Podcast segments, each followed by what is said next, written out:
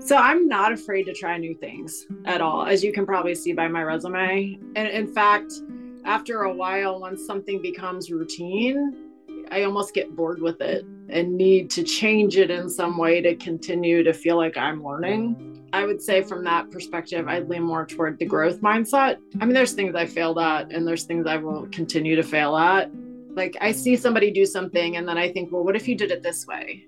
I wonder if that would be better. So then I want to go try it. Very much an experimenter in that respect and not afraid of digging in and and figuring something out and and not necessarily with a, a, preparation for failure mindset either but just like what can we learn about this in a corporate world where all employees have great leaders with no egos that create fun cultures where people can do their best work the employees and companies thrive while doing great things for the customers themselves and each other well, we know that rarely happens. I'm Jeff Palacio. I have been a leader for over 40 years for every t shirt size company from small, 16 employees, to extra large, over 1 million. Please join me while I interview outstanding leaders that will share stories of great leadership and not so great. It will help you become a better leader while poking fun at all the crazy shit that happens in corporate America.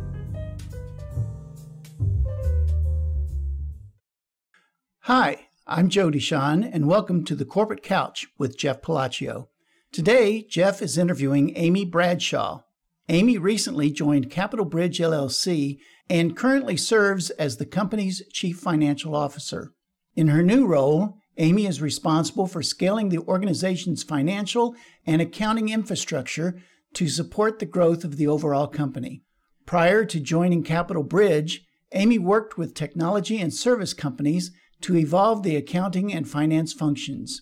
She has experience building strong teams and implementing new systems and processes to enable growth. Amy is a strong leader with a passion for developing her team members and for finding creative solutions to challenging situations. Amy graduated summa cum laude from Miami University with bachelor's degrees in manufacturing engineering and accounting.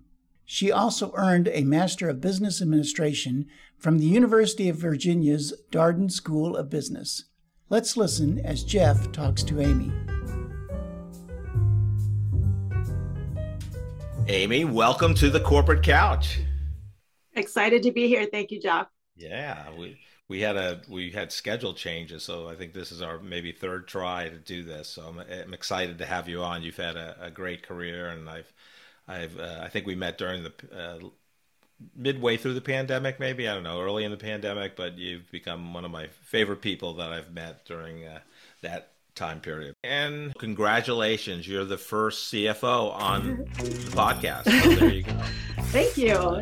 Another career first for your you uh, great accomplishments. so let's start. Um, I always like to ask a fun question. Uh, what's the um, worst attire or lack of attire you've ever seen on a, a professional Zoom call? Oh gosh. You know, I spent the majority of my pandemic days actually in the office and have not been that much of a Zoomer despite the world going that direction. So I don't have any like crazy Zoom experiences. Maybe I'm the only one in the world. no, no, there's been a few. Uh, there's been some crazy ones, you know, no pants. Somebody did an interview with no shirt on.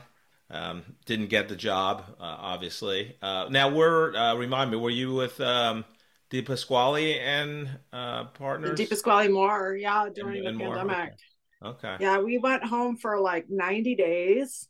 Okay. And, but, but, we're the the culture there very in-person culture and so like it it's almost like we didn't adapt zoom we just started talking to each other on the phone um but even like teams meetings and things were not we didn't do a ton of that so then became the impetus to go back to the office because for at least the core group of people um, we were only out of the office probably 90 days and then it was like okay we got to get back to it and so instead of adapting to virtual, we just went back to what we knew, which was in the office in person. And so, yeah, I, I escaped a lot of the Zoom era. okay, interesting. Yeah. So for those non Kansas City uh, li- uh, listeners, D, uh, D. Pasquale and Moore is a law firm and uh, very prominent um, attorney firm here, a 20 ish, 25 attorneys, I think. Uh, Probably more now. And they're yeah. actually expanding regionally uh, outside of Kansas City. And everybody in Kansas City knows it as Better Call Mike. Mike's got this. Mike's got this. There you go. So, yeah, there's a lot of commercial for him. so you know it's the podcast is the corporate couch so not that we get dive deep into your childhood but uh, when growing up amy where'd you grow up and what did you like to do as a child so i grew up in a small suburb on the west side of cleveland ohio a very rust belt type area very industrial the community was um, had a lot of history in steel production and manufacturing of automobiles. My dad is a 35 year veteran of Ford Motor Company, and my mom was a nurse. Very good Catholic families, and very. I have one sister.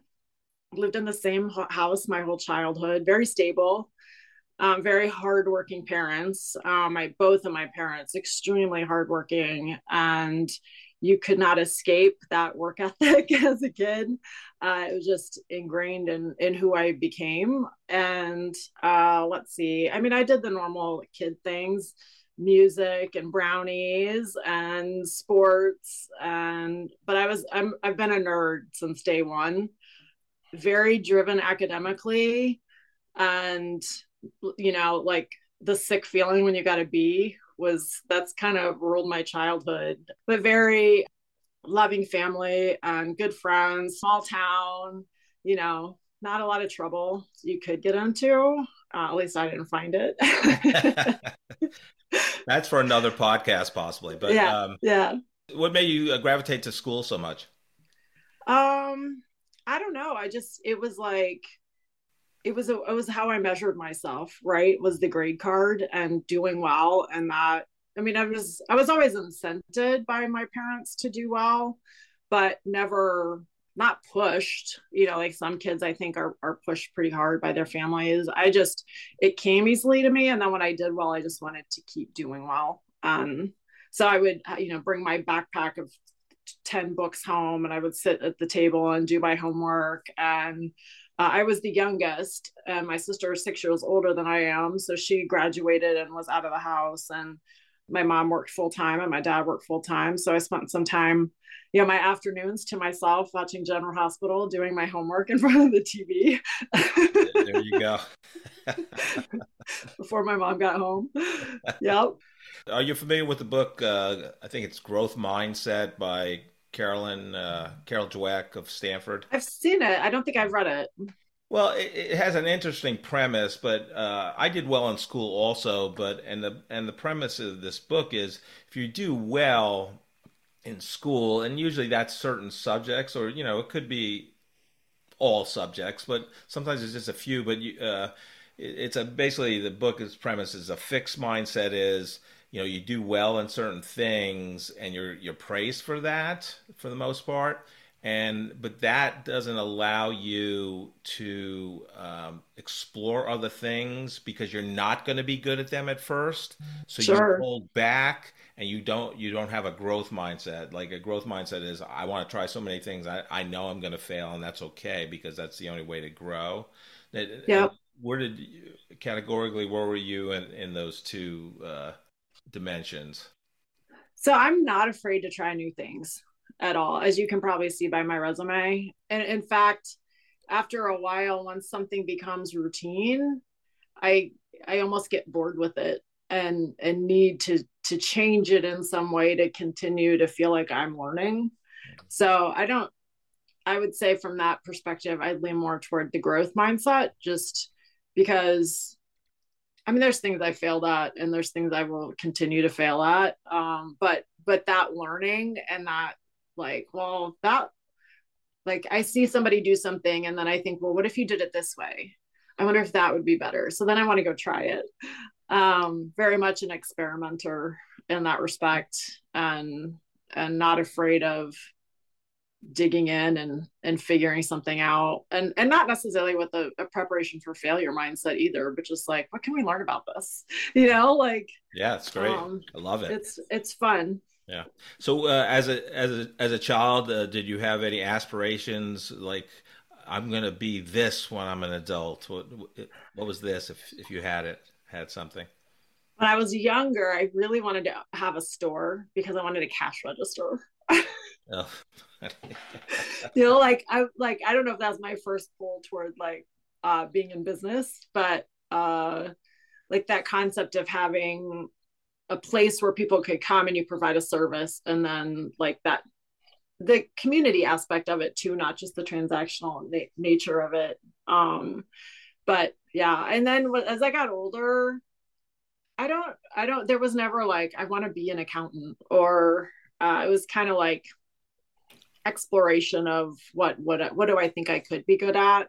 And to this day one of the things that astounds me professionally is how our society is asks 17 year old kids to make this gigantic investment decision about college and career with absolutely no preparation or understanding of like what that means to them financially um, you know professionally career wise that it's a huge decision to make.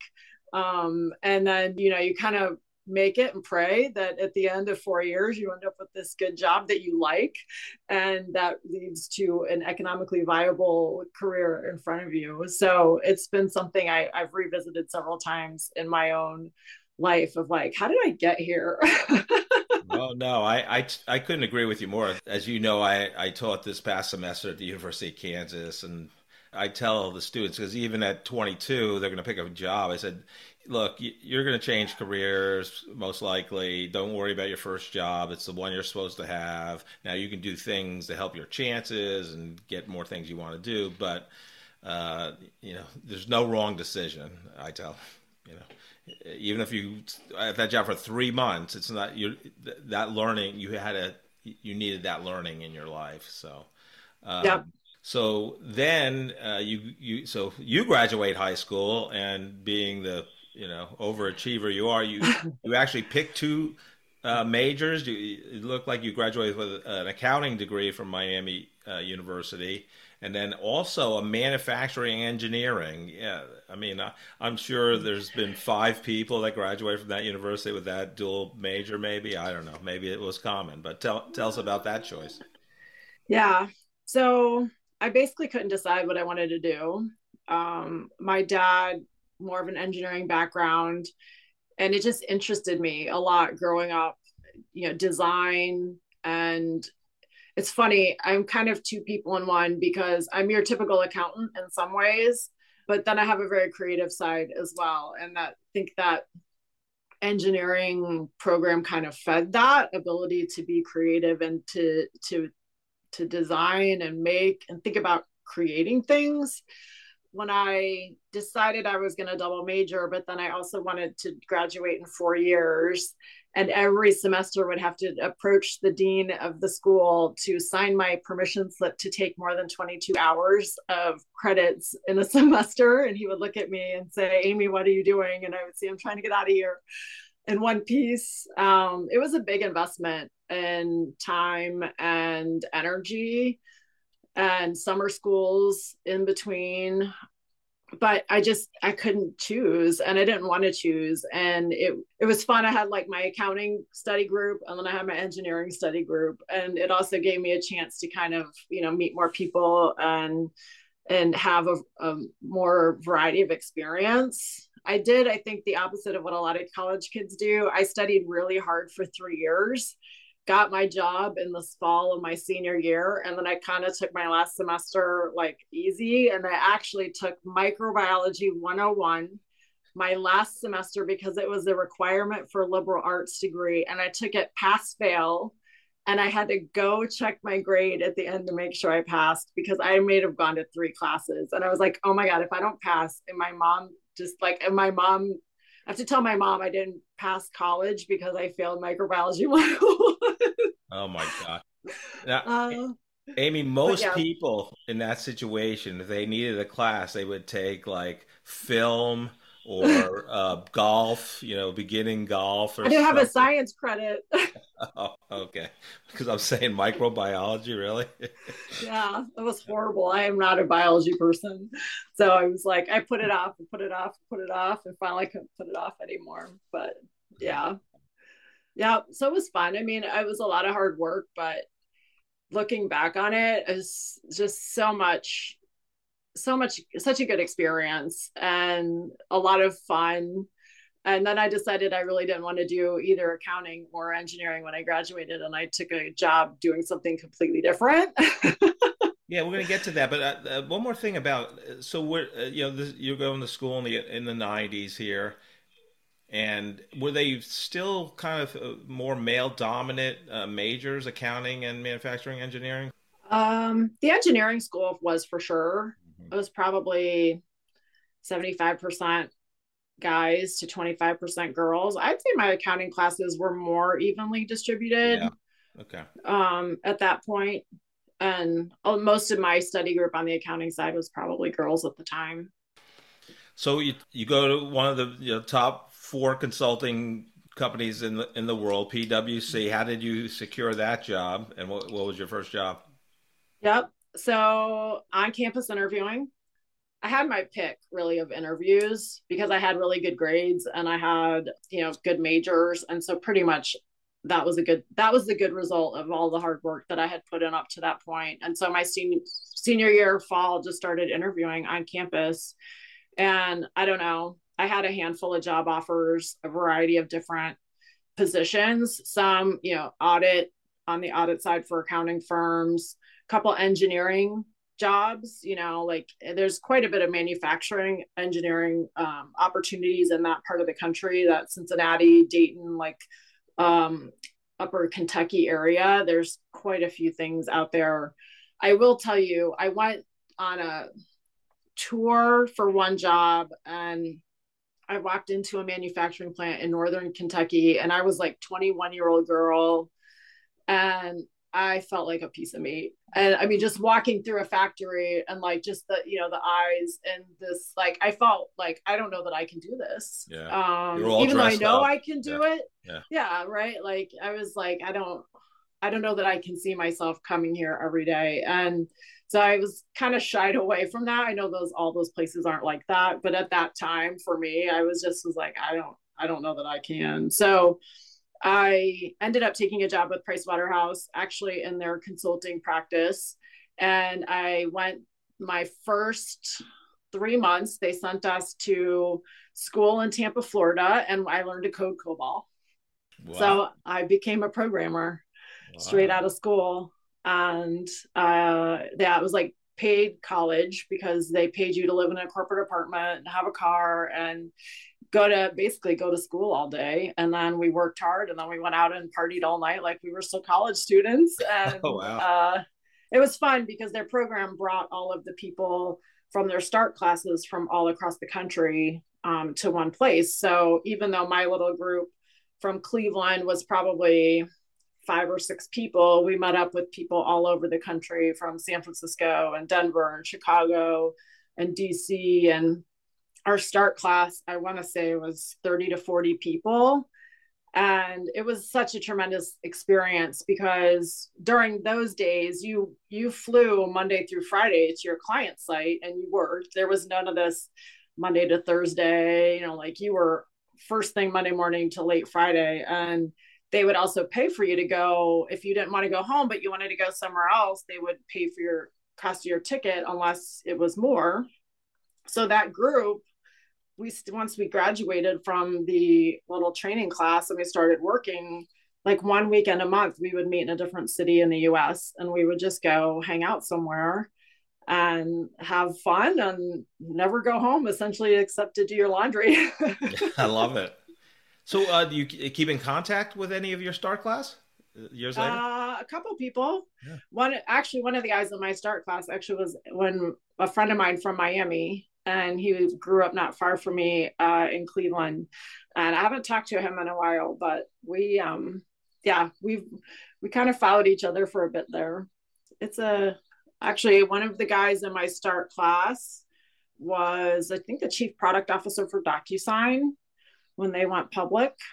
Some other people that you know friends on Facebook or whatever and have lived all across the world and it was a it was a really good group of people and still consider some of them friends for sure. So, did you leave PwC completely to go pursue your MBA at that point? About I did. Yeah. yeah. So you had to when when I went to Darden, you had to go full time. They wouldn't let you work while you were in school. So I did the I did the Monday through Friday travel thing for probably about 18 months before I was like, man, I don't know if I can do this for the rest of my life. I mean, that's the career you're signing up for when you stay on in that type of role, especially at that time. And I had been on probably, I'd been on my first project was probably six to nine months. And then my second project was a year or more. And it's, it had pros and cons, right? Because you know, you're somewhere for a year and you feel like, you know you kind of get to be part of the client at that point and then you okay well we're done here you move on. So you go to somewhere else. It was but they were definitely longer term projects. And then i just decided one day i was like i don't know that i see myself doing this forever and kind of on a whim i applied to business school. And i took the gmat and i did pretty well and i applied very late in the year uh, to like three schools and i ended up actually getting waitlisted to darden and the, I think I didn't find out until late June or early July that I got accepted. And I never forget going home and telling my parents I got in, and my dad's like, "You're going." Like, there's no choice. You're going. I had, I mean, our family was very blue collar, and my dad put himself through college after he was already working full time. Um, my mom did the same thing. She had gone to nursing school and then went back and got her bachelor's degree while she was still working full time. And so this concept of, you know, graduate school and was was like you have to do it. And so I was okay. so I probably quit my job with very little notice because I had to go find a place to live and get ready to move. And but yeah, it was that was a life changing decision that I made kind of on a whim uh, that I think worked out well for me. And and and what what made it life changing? Um, I will say Darden was an extremely humbling uh, experience for me. Going into that, I had never been in such a diverse, just intelligent, experienced group of people from around the world. And looking back on it, I wish I had waited longer to go back to school. I was one of the youngest people in my class. And I think just the the shock of like, I don't even know if I'm average here. Like I'd always been smart, you know, and kind of on like the the outer edge of achievers. And then I come into this group and I'm like struggling to be middle of the pack in some ways. And that was intimidating. And I had a guy in my class who was like, probably in his 50s, had been a Washington Post reporter, had covered wars and like seen things that I hadn't even dreamed existed yet. We had a Navy SEAL that had probably done who knows what in strange places in the world, you know, and here I am, this girl from this tiny town in Ohio who thinks she's, you know, got something. And um, I mean, it was it was a great experience. I met tons of people from around the world and and learned so much in so many ways. Um, but I came out of there, I think, a little dinged up with confidence from a confidence perspective and took a little bit to kind of get my feet up under me again after that. But came out with a good job, doubled my income, you know, day one from where I had left my first, my last job to my starting salary of my new job. And um, so, you know, there's pros and cons. No, it's it's interesting. The number one question I get from my either my students this past semester or I do guest lecturing from for some friends of mine. But the number one question, and it's hundred percent of the time, you know, should I get my MBA?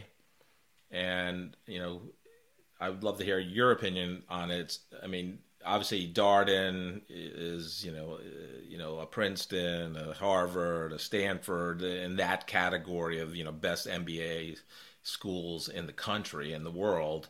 Uh, but what what's your take uh, on that question from a college student? I think it depends on what you want to do. I learned so much about so many different aspects of the business world and Darden, you didn't really you didn't focus. You they had a general business curriculum. So like your first year, everybody took all of the same classes, no matter what. Your second year, you could choose electives that were more, you know, in line with kind of what you wanted to do, but you could also take whatever you wanted. There wasn't it wasn't like a marketing thing and all you did was take marketing classes. So it forced you to be well rounded. And that I think is has been invaluable invaluable to me even now in my career. I can sometimes think back to situations or case studies we did or things that i hadn't ever had to think about before but now i'm encountering a situation where it's like okay let's think think about this. I've seen this somewhere. And that just exposure and opening your mind to different things and learning what you know how different perspectives that you can take I think is um, is a great experience and can be worth it depending on how you t- intend to apply that. I don't know that it's for everyone, but I also think that in the world today, everything leads back to money somehow right. and and business in some perspective. And so the more you can bring to that, uh, more experience you have to apply that, I think you're better off. So you graduate Darden and double your income was that Arthur Andersen. now Accenture was that the position so yeah so I um, took a job out of Darden with a guy who was a partner at Arthur Andersen in Atlanta and was trying to start almost like an investment banking group within Arthur Andersen. and so I moved to Atlanta and I to age myself so I graduated Darden in the year 2000 like right when the internet bubble burst and that was not the time to be trying to start an investment bank. Um, it was very challenging. So we spent probably almost a year you know working at it. We i got my series 7 my series 63 and we did a lot of kind of foundational work but the it was it never really kind of got us anywhere. Um, and so we were just kind of chugging along. And then for personal reasons, I decided to move uh, back to Virginia. And so I was probably there maybe a year.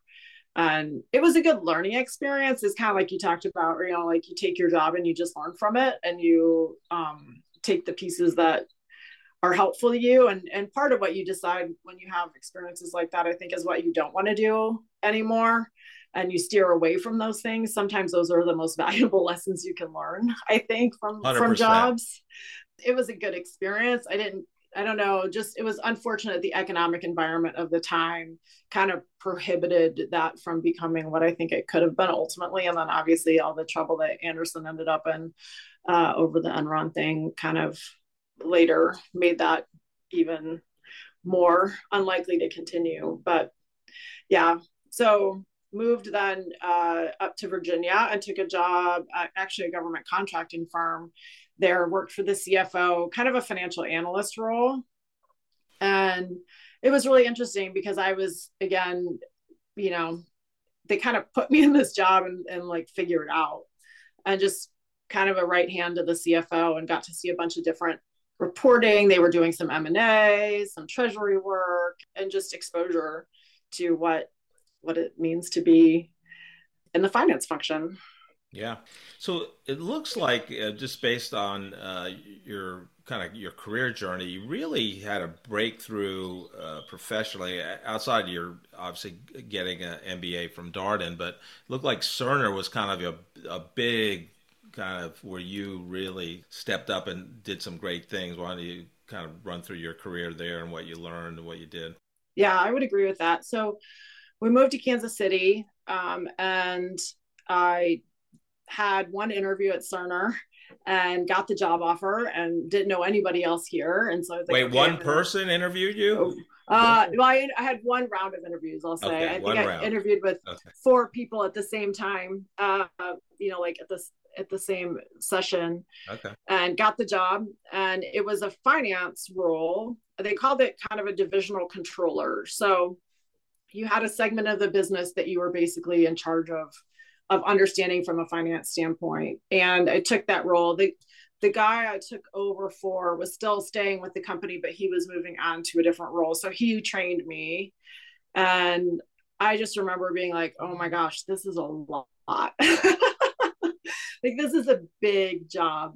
And so for those people that are familiar with Cerner is a software company, healthcare software company. And within Cerner, like Cerner developed all its own um, basically packages to support a hospital, each of the departments within a hospital. Well, when we did that, especially back when I was there pre the cloud, you had to sell a bunch of hardware and other software to enable your Cerner system to work. And so that was the group within Cerner that I worked that I supported from a finance perspective. So a lot of things going on with outside vendors and partners that most everybody else didn't have to worry about internally. So my job was a little bit different, had a different spin than most of my counterparts. And uh, it was a very dynamic group that I supported. And so I learned for the first year, year and a half, you know, just foundationally from the bottoms up, how this business operated, um, I had you know typical accounting responsibilities, but also forecasting responsibilities, and so I had to work very closely with the business unit leadership to understand what they're you know where are we going to be from a from a P&L at the end of the quarter, and I got to live through um, the day when I went in for to prepare for close week and I saw my boss and he said I need your numbers by like Monday night because we were going to miss for the quarter and they had to know like how bad it was going to be. And so we did pretty much like a week's worth of work in 36 hours to come up with a plan. And then the day that we pre-announced that we weren't going to hit our earnings, I think the stock dropped 67% oh. that day. And it was wow. like the the fifth floor of the building where accounting sat was I mean it was like somebody had died. It was like you just worked so hard only to miss, you know, and that horrible feeling. Um, but it was it was good experience to live through what that feels like. And so I stuck with that role for probably about a year and a half. And then I got to the point where again it was kind of like, okay, I gotta get this. What what else is out there? And the uh, the vice president that I supported was like, well, why don't you come over and run one of the groups on our side? And so I I moved from being a finance person to being more of of a you know we called a practice manager. So I inherited a team of about 25 people and I'd never managed that many people before. They were kind of an eclectic group, uh, a group of very administrative type people.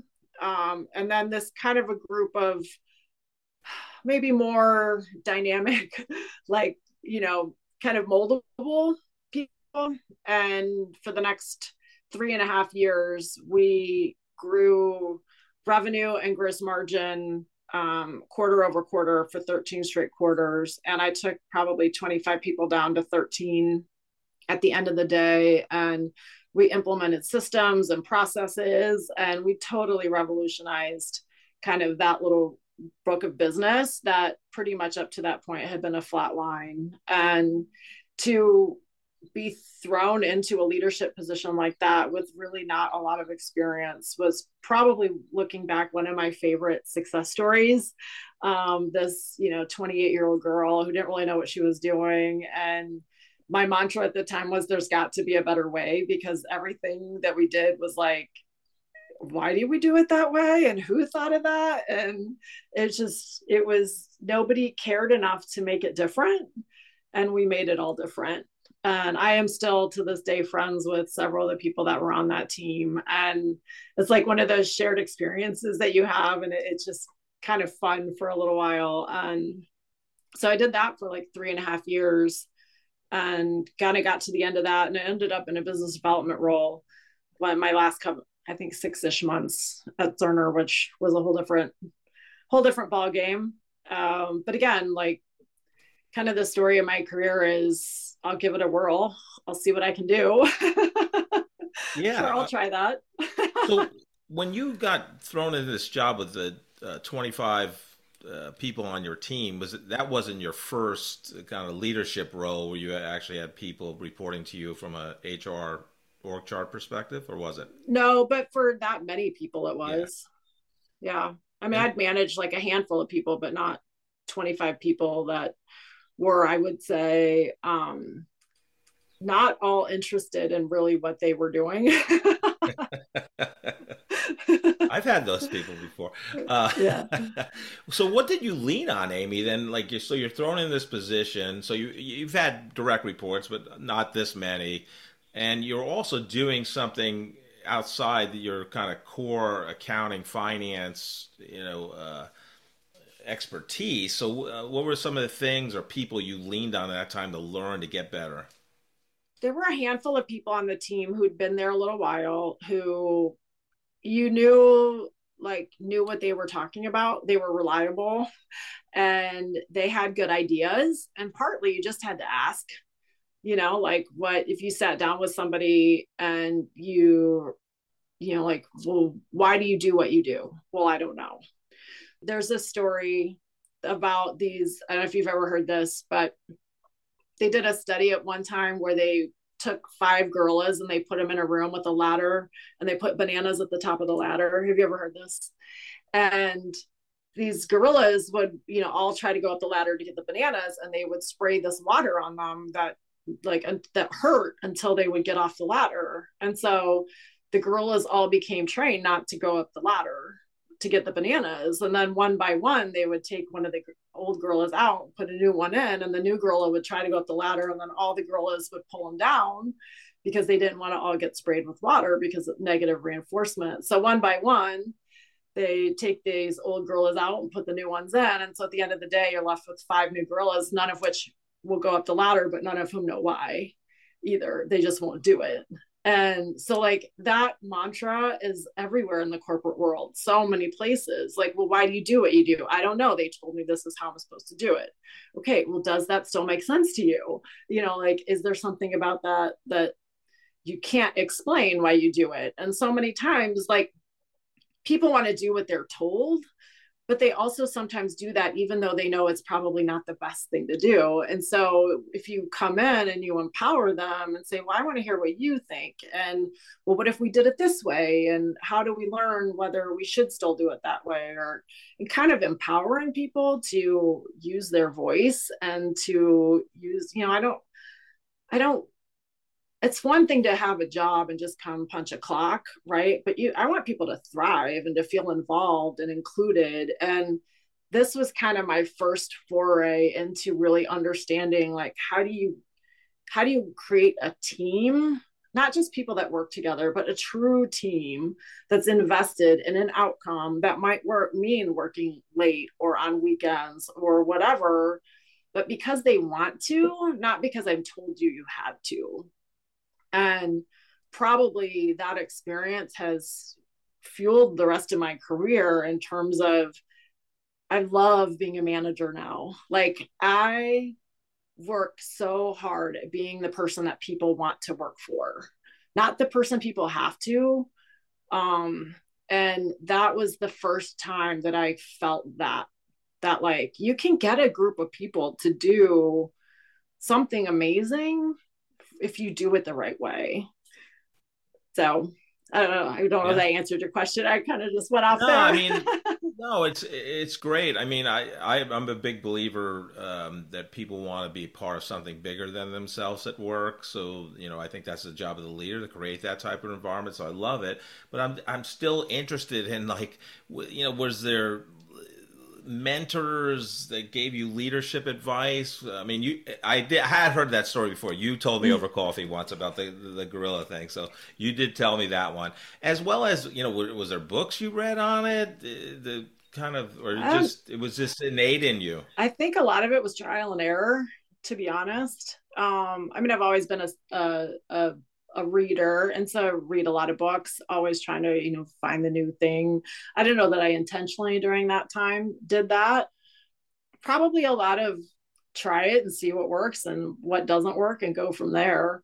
And i don't remember having yeah obviously like my boss and people within the organization that would ask for help occasionally but nobody was really like giving me play by play it was it was kind of make it up as we went along. And i think early on i was able to have a group kind of a, a smaller group of people that were maybe like my direct reports who kind of caught on and glommed on to like okay let's let's see what how we can do this. And that group stayed with me that whole time. And some of them stayed you know even beyond when i left that team. And it wasn't the most exciting team to be on in the company. It was kind of one of these like you know stepchildren if you will. So but a, a lot of people from that team grew up in the organization into you know managerial and and and higher positions. So that was a basis for we kind of just had this small group that just figured it out as we went I can't, I don't know. I can't really point to anything else that kind of got me through it. Ingenuity. Yeah, no, that's fine. That's fine. Um, I'm, I'm curious about, you know, I, I got my uh, MBA uh, at uh, University of Missouri at Kansas City, and I did it uh, at, at, night, so uh, much different experience than Darden. But I'm, I'm curious, did Darden? I mean, outside of the core courses that you usually go through an MBA, did they have any leadership type courses there, or uh, it was, or you just learned by the seat of your pants in terms of you know getting thrown into group projects and you know the group dynamics, team dynamics from that perspective? Yeah, they had. um they did have some leadership courses. They had entrepreneurship courses too. Some of the more like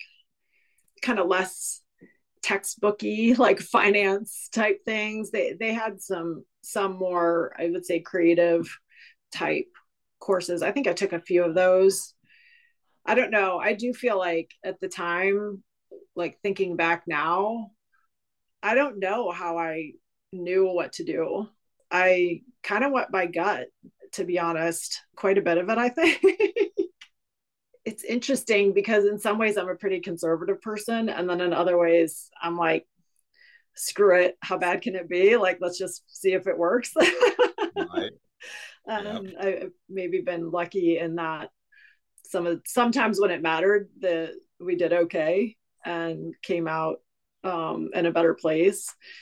It was interesting. I mean, it wasn't all like fun because we probably let go half the team over the course of six to nine months just because the people weren't the right people for like they were they were good for how the how the job had been but we were you know implementing a lot more system type stuff. And it wasn't just clerical anymore. You know you had to be critical thinker and you had to do things and just not everybody we had fit that profile. And so you know managing people out probably got to the point where people were afraid to come to work on Friday because we kept letting people go on Friday. And so they would walk in and be like, who's it going to be today? like, oh, okay, maybe we need to pick a different day of the week to uh, let somebody go. So it was like, that was hard. You know, I had never like yeah. fired anybody before or said they weren't meeting their expectations and to do it time and time and time again. And, but it was, it was necessary uh, to get to where to what the job that needed to be done it, you had to be able to do it um yeah you like to tell yourself those people found roles that were better for them after they were right. gone and I, I, do i think most time they do though you know they really do because yeah. they're not happy doing the role right yeah but. that's hard so that was a growing you know that that was growth experience too in a in a less positive way but having to live through all of that and and see what an impact that you are to people and their livelihood and and how do you make sure you hire the right person the first time that is something that you know the cost of turnover in an organization i wish as a p&l like as a person who produces P&Ls that there was a line that said turnover or cost of bad hiring because yeah. it's hidden everywhere and it, it's easy to explain away when you can't see it but when you really go to think about um, especially ter- companies with high turnover the impact that that can have it's it can be significant so yeah i learned some of my the pitfalls too during that time period and then did you make a conscious choice to take a business development role after that at Cerner? I mean, that's a kind of another kind of, hey, I'm bored. Maybe I've done what I need to do, and now I'm going to take a biz dev role. Yeah. So it was kind of situational actually at the time. You know, I had said, you know, might be interested in trying something different. And at the time, Cerner had tried to develop for years its own like financial package that never kind of got off the ground. And we had a strong partnership with Oracle, which is funny now that you think about it. Um, but every Cerner platform was run on an Oracle database. So all Cerner clients were Oracle customers. Well, we took that partnership and decided we were going to try to sell Oracle's, uh, at the time, EBS financial solution to Cerner clients instead of trying to develop an in house financial package. And so one of my colleagues went and sold Oracle EBS to a client who was implementing Cerner. And they looked at me and they said, Well, Amy, you know how did finances work. Like, why don't you take this project on? And so I had a, a customer with a signed contract, and I that's pretty much all I had. And they put me in charge of trying to figure this out. And I had a guy I was partnered up with who I had never met before, who's also a Cerner guy. And he and I spent the next, I don't know how many months flying all around the country, trying to work with an implementation partner at a client who was still implementing their Cerner system to implement a financial solution that really wasn't like we didn't know how to sell what we were selling. We just sold it. You know, the first of a kind is always a guess by everyone. And it it just was it was challenging in that they were the expectation was to go get it successfully launched at this client and then go they gave me a quota right to go sell it some more. And the first time you talk to anybody they say well who's doing it today? And you say well we're in the middle of an implementation like call us back when it's done. Right you don't have a reference. You don't know if it works. Uh, and the project was going sideways that we had pretty pretty hard. And I don't know if it ever ended up being successful, to be honest. We tried so hard and we made progress. But even in the six, six to eight months or whatever I was in that position, it never was implemented while I was there. So it was challenging circumstance. Um, and and that's kind of like that's how innovative cerner was right? Like you just tried it and you sometimes they worked and sometimes they didn't. And um, but a lot of times those bets paid off and became you know very profitable partnerships across you know the business. Yeah.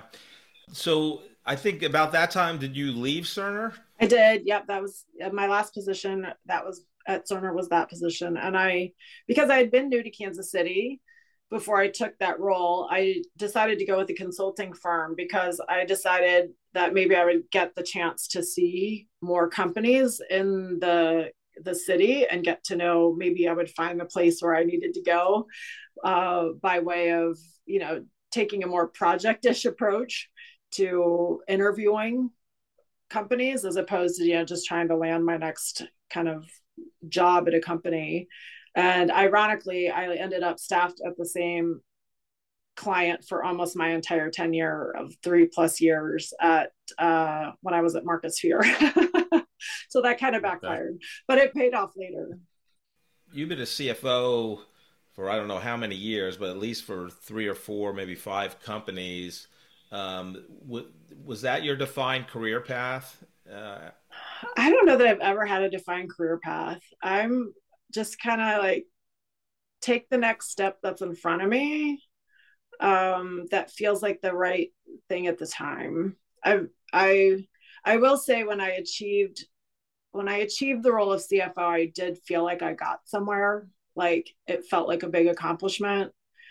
Um, and I feel like I felt like I made my parents proud. I don't know, maybe that sounds silly, but that you know, you they've been invested so much in supporting me and helping me get to where I am. And I felt like like that was something that not paying them back necessarily, but to show that I valued what they had invested in me and that had worked hard to get to a you know a significant place in my career. And that that was meaningful. Oh i'm sure yeah i i mean that's to be a c-suite member uh, chief financial officer is incredible so one of the one of your um, stops was at torch ai so in in the cybersecurity artificial intelligence space so obviously ai is you know, it's in. I, I, don't know if we Googled AI, how many um, billions uh, of uh, postings would come up. But uh, what what was that like being in the AI space in you know the, the last couple of years?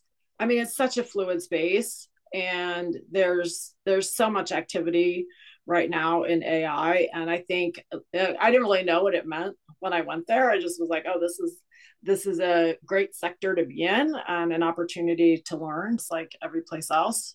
And AI is is still is based on something, right? Like something doesn't go from not knowing anything to knowing everything. You have to train it and you have to have basically basically teach it before it can then extrapolate from there and understanding how that process worked at least from the money girl i like from from my way of thinking about it the the product people would probably um keel over from things that i'm saying but in my simple finance mind like you still have to have enough call it of a data set to to train the model to then go do what you want it to do. And that is almost like an asset. And, you know i was thinking about it financially and thinking like almost like should that be on my balance sheet as this thing that i now have this model that i can go take to then say it's insurance policies that we're doing work with i can now take that model and go to another insurance company. And i now only have to invest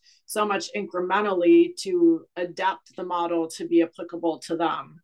Um, and and so on it does and it becomes even more valuable the more it learns right? And so how to think about that from a from a project standpoint but also a financial standpoint and thinking about the implications to potentially like how my balance sheet might look and understanding how we must adapt what we do because of these models and business models out there so you're a, the CFO at Capitol Bridge. That, that's a fairly new position for you, a, a new company for you. Uh, you sit on several uh, boards, volunteer boards. Uh, you are raising uh, children and doing all that. And then, uh, since I know you, I know you're working on. I'm going to call it a connector app. So, what what was the basis of you just wanted to you know, again, have a, a double major accounting and manufacturing engineer, you know, like is, you know, tell us about the app and what you're trying to do with that. Yeah, I'd love to.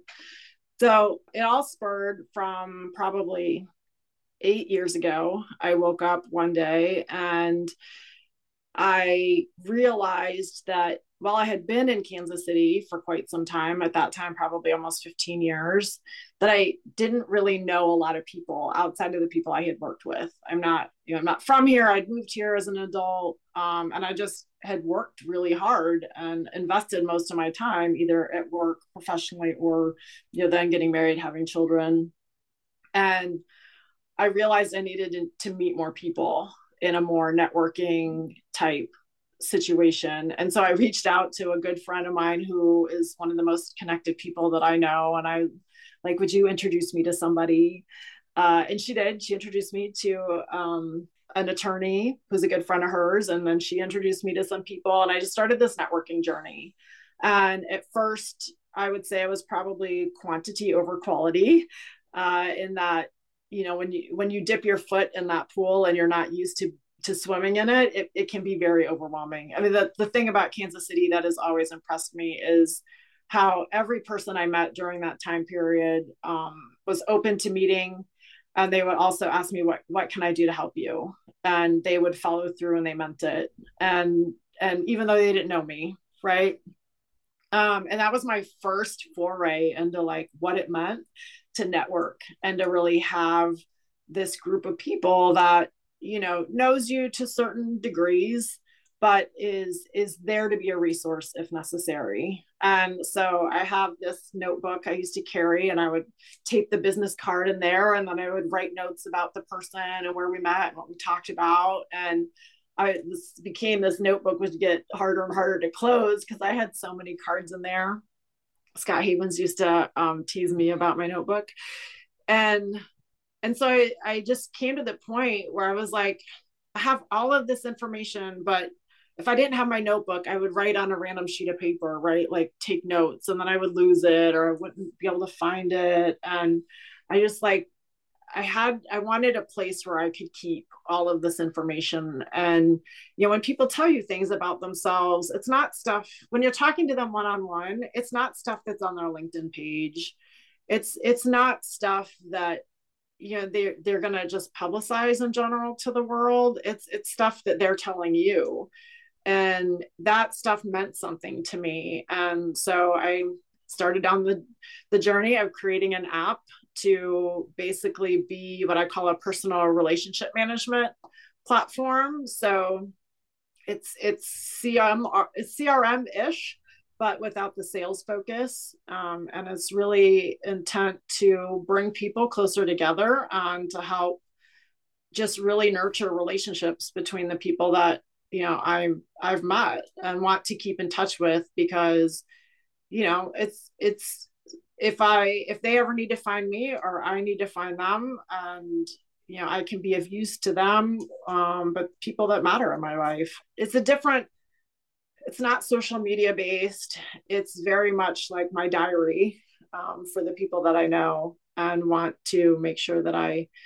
can be a good steward of that information and and of that relationship really now and is your goal with the app to make it generally available to people to, yep. so they can use it also yeah so there today there's a website um, and we are in the midst of developing our actually native app uh, right now so hopefully i don't know the timeline yet but it's coming along nicely and i'm excited because uh, yeah. the group i'm working with has done a great job taking my initial vision and simplifying it and making it, I think, very user friendly. So I'm excited. Yeah, love it. I can't wait till it comes out. I did do some testing on the app version. So, yeah, well, Amy, uh, I'd love to help two groups of people. So I'd love your advice. The first group, and we kind of touched on it earlier, but recent college graduates, we're talking here in June of 2023. A lot of people graduated last month in May. What advice do you have for them as they pursue their first uh, professional job? Good question. Try to find what you love doing. Like when you have jobs that feel like jobs, they don't last long because they um they can you can learn from them but you don't you're not yourself necessarily when you do them and I think the the more you know people say find your passion and I, I struggle with that phrase because like I don't know that I have found a passion necessarily, but I found a place where I fit and I'm good and I feel like I add value and it took me a while to get there. And so I think the other thing I would say is find the right man find a manager that will help you be a better person and I think most of my jobs have my success or failure in a role has been driven by who I work for. And that relationship, especially earlier in your career when you are so beholden to that person to help you, that that relationship, I think, is one that when you find a good when you find a good manager, it can make a total difference in not just your current role, but your opportunities, you know, outside of that role within the organization and not just having somebody that wants you to do all the work and then take credit for it. Um, been in those roles too. And so it's hard to know going in, but you know, trust your gut, I think is another one. Like, um, and sometimes too, I'll never forget walking down the street with my dad, my first job, being frustrated that I hadn't gotten promoted yet, and him saying, You have to pay your dues. And I did not want to hear that. And I was like, but I have. And he's, no, you haven't. You know like i think especially to the younger generations like instant gratification. And that you know like even i remember my dad being like you just put your head down keep doing a good job and you'll get to where you need to be. And it's hard knowing like when you've done that long enough and and when you you know you're just not in the right place. So i don't know that you ever get old enough to figure that out. Right um, the second grow I love to help is, uh, and again, we touched a little bit on this also, but you now, your most, you know, your early career, you're usually individual contributor, but now you get promoted, you are a manager, so you're leading a group of people. What advice would you have for them as they begin their leadership journey? Yeah. I mean, for me, so much of, of business and management comes down to the golden rule. Like don't don't treat somebody how you wouldn't want to be treated and be the boss you want to have because when people truly trust you with their career and their their livelihood i mean people aren't just working for you like their family is dependent on you too right?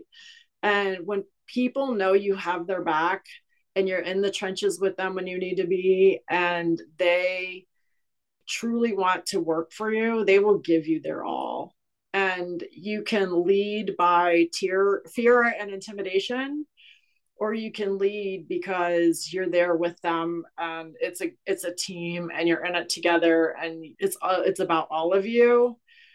And the, I think when you're able to to do that, you get something from people that's not just a working bond. It's I have your back, right? Um, I've managed people through some very challenging circumstances and had I, I hired someone who was going through a major life crisis in the middle of a crisis knowing full well what you know he was getting ready to face. But because he was a really good person and he deserved that opportunity and then we just got through like we worked together to get to the get him through what he needed to do personally. But because of that, he and I have a working relationship that I think is an, another level than what you know a lot of other people ever get to, and that being there for people when they need it, even if it means it's outside of working hours or different things. Like if you truly want people to do their best, then you have to do your best for them as well. Yeah, Great advice. Great advice. Amy, you're phenomenal. You're, uh, I love talking to you. Uh, uh, well, thanks again. Uh, enjoy the rest of your day. Thank you. I just think uh, Amy is so great. Um, uh, my friend Harry Campbell, who was episode number one on our podcast, mm-hmm. um, he would say Amy's an attractor. You know, like she said in the podcast, I work hard to be the leader that people want to work for. So I thought that was phenomenal, as mm-hmm. well as, you know, she's so smart. Um, oh yeah, you know, Mensa. I don't know who our other guest, but she might be our first Mensa, Mensa. Uh, uh, guest. Um, you know, reminds me, you know, when she went to Darden, she felt she was maybe average amongst all the people because she went early on mm-hmm. uh, in her 20s. Uh, it reminded me of the story to bring up Harry again. Harry has this seven word exercise where you ask uh, people what are the seven words to describe, you know, Jeff Palacio or Joe Deshawn, and they ha- and it's easy to come up with the first three or four, but the last you know five, six, seven are harder. So I did the exercise to 56 people. Well, 56 people responded, and I told Harry, I said, "Yes, yeah, smart was my number one. Half the uh, half of the 56 thought I was smart." He goes, "Yeah, and the other half thought you're you're, you're an idiot." So. Um, it, it all puts it in perspective. But uh, what was your takeaway, Joe?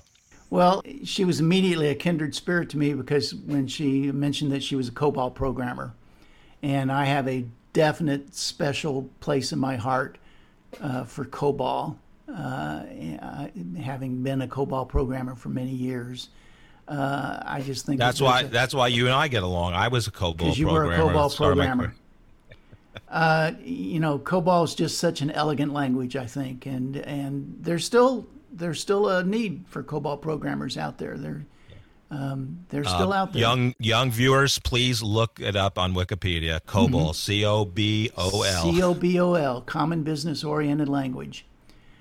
COBOL is literally older than R and Python and C.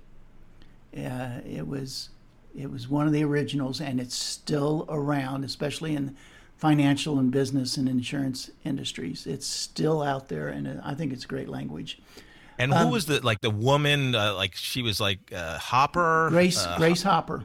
Grace Hopper. Yeah, yep. she was in yeah. the forties, maybe. And she invented COBOL, or set out some of the original uh, some of the original uh, syntax for for COBOL. The whole idea of is is that it's supposed to be an English based language. That is, you write things as if you would be describing them. So going from pseudo remember pseudocode going from pseudocode directly into COBOL was just a matter of filling in the blanks. Okay, we're going to start to lose like half our yeah, audience. Okay. Well, let's go on. the other thing that I thought was really uh, interesting uh, was then you asked something about when she was a child, what do you want to be when you grow up? And she um, she said, well, I always knew that I wanted to run a store because I wanted to run a cash register. And I can see that uh, in in myself, not not not necessarily a cash register, but I can see that kind of innocence, the innocence that a child thinks that owning a store is all about just running a cash register. That that's actually what it is, and that and what could be more fun than pushing those buttons and running a cash register. I think that was kind of cool. And then and then what she do? She ends up uh, getting. Uh, a career in finance, and uh, she's doing money yeah. stuff all along anyway. Yeah, enterprise cash register. She's running, running, literally running the cash register of the large corporations that she was working for. So I thought that was really interesting. Joe, any leadership advice uh, based on the episode you want to? We are going to stick with the COBOL theme just one more time. When I'm going to go back to Wally, the famous COBOL programmer. One time he said, A wise person once told me that you can't boil an egg with a stick. But I can threaten you with a stick unless you boil an egg for me. Thank you so much for listening to this episode of The Corporate Couch. If you enjoy the podcast, I would love for you to take two minutes out of your day to rate us five stars and write a review. Please join me next week to learn from another great leader sharing their professional journey and insights.